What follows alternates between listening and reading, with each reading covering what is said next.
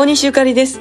え今日はね、ちょっと前々からトラちゃんとどうしてもレコーディングしたいなって言うてるスタジオがあって、なんとそのスタジオの見学ができたんですね。でもこれから詰めていく中でどうなるか、本当にあのレコーディングできるかどうかもわからないんですけれども、まあそこで録音するっていうことに向かいたいということですね。本当にもうね、空気が違うんですよ。そのスタジオの中の空気がね、もうなんかその空気ごと撮りたいっていう思わせるような、そんなスタジオです。え実現のためにまた明日からコツコツ頑張ろうね言うてね、トラちゃんと熱く話をしながら帰ってまいりました。でもほんまに寒いな。今日は本当にもう冷たい夜でしたけれども、昼間はね、なんか天気がいいぐらいでね、なんかあの寒いなーいうぐらいやったんですけど、夜はもう寒さ増し増し。皆さんどうぞ気をつけて、寒中お見舞い申し上げます。また明日、大西ゆかりでした。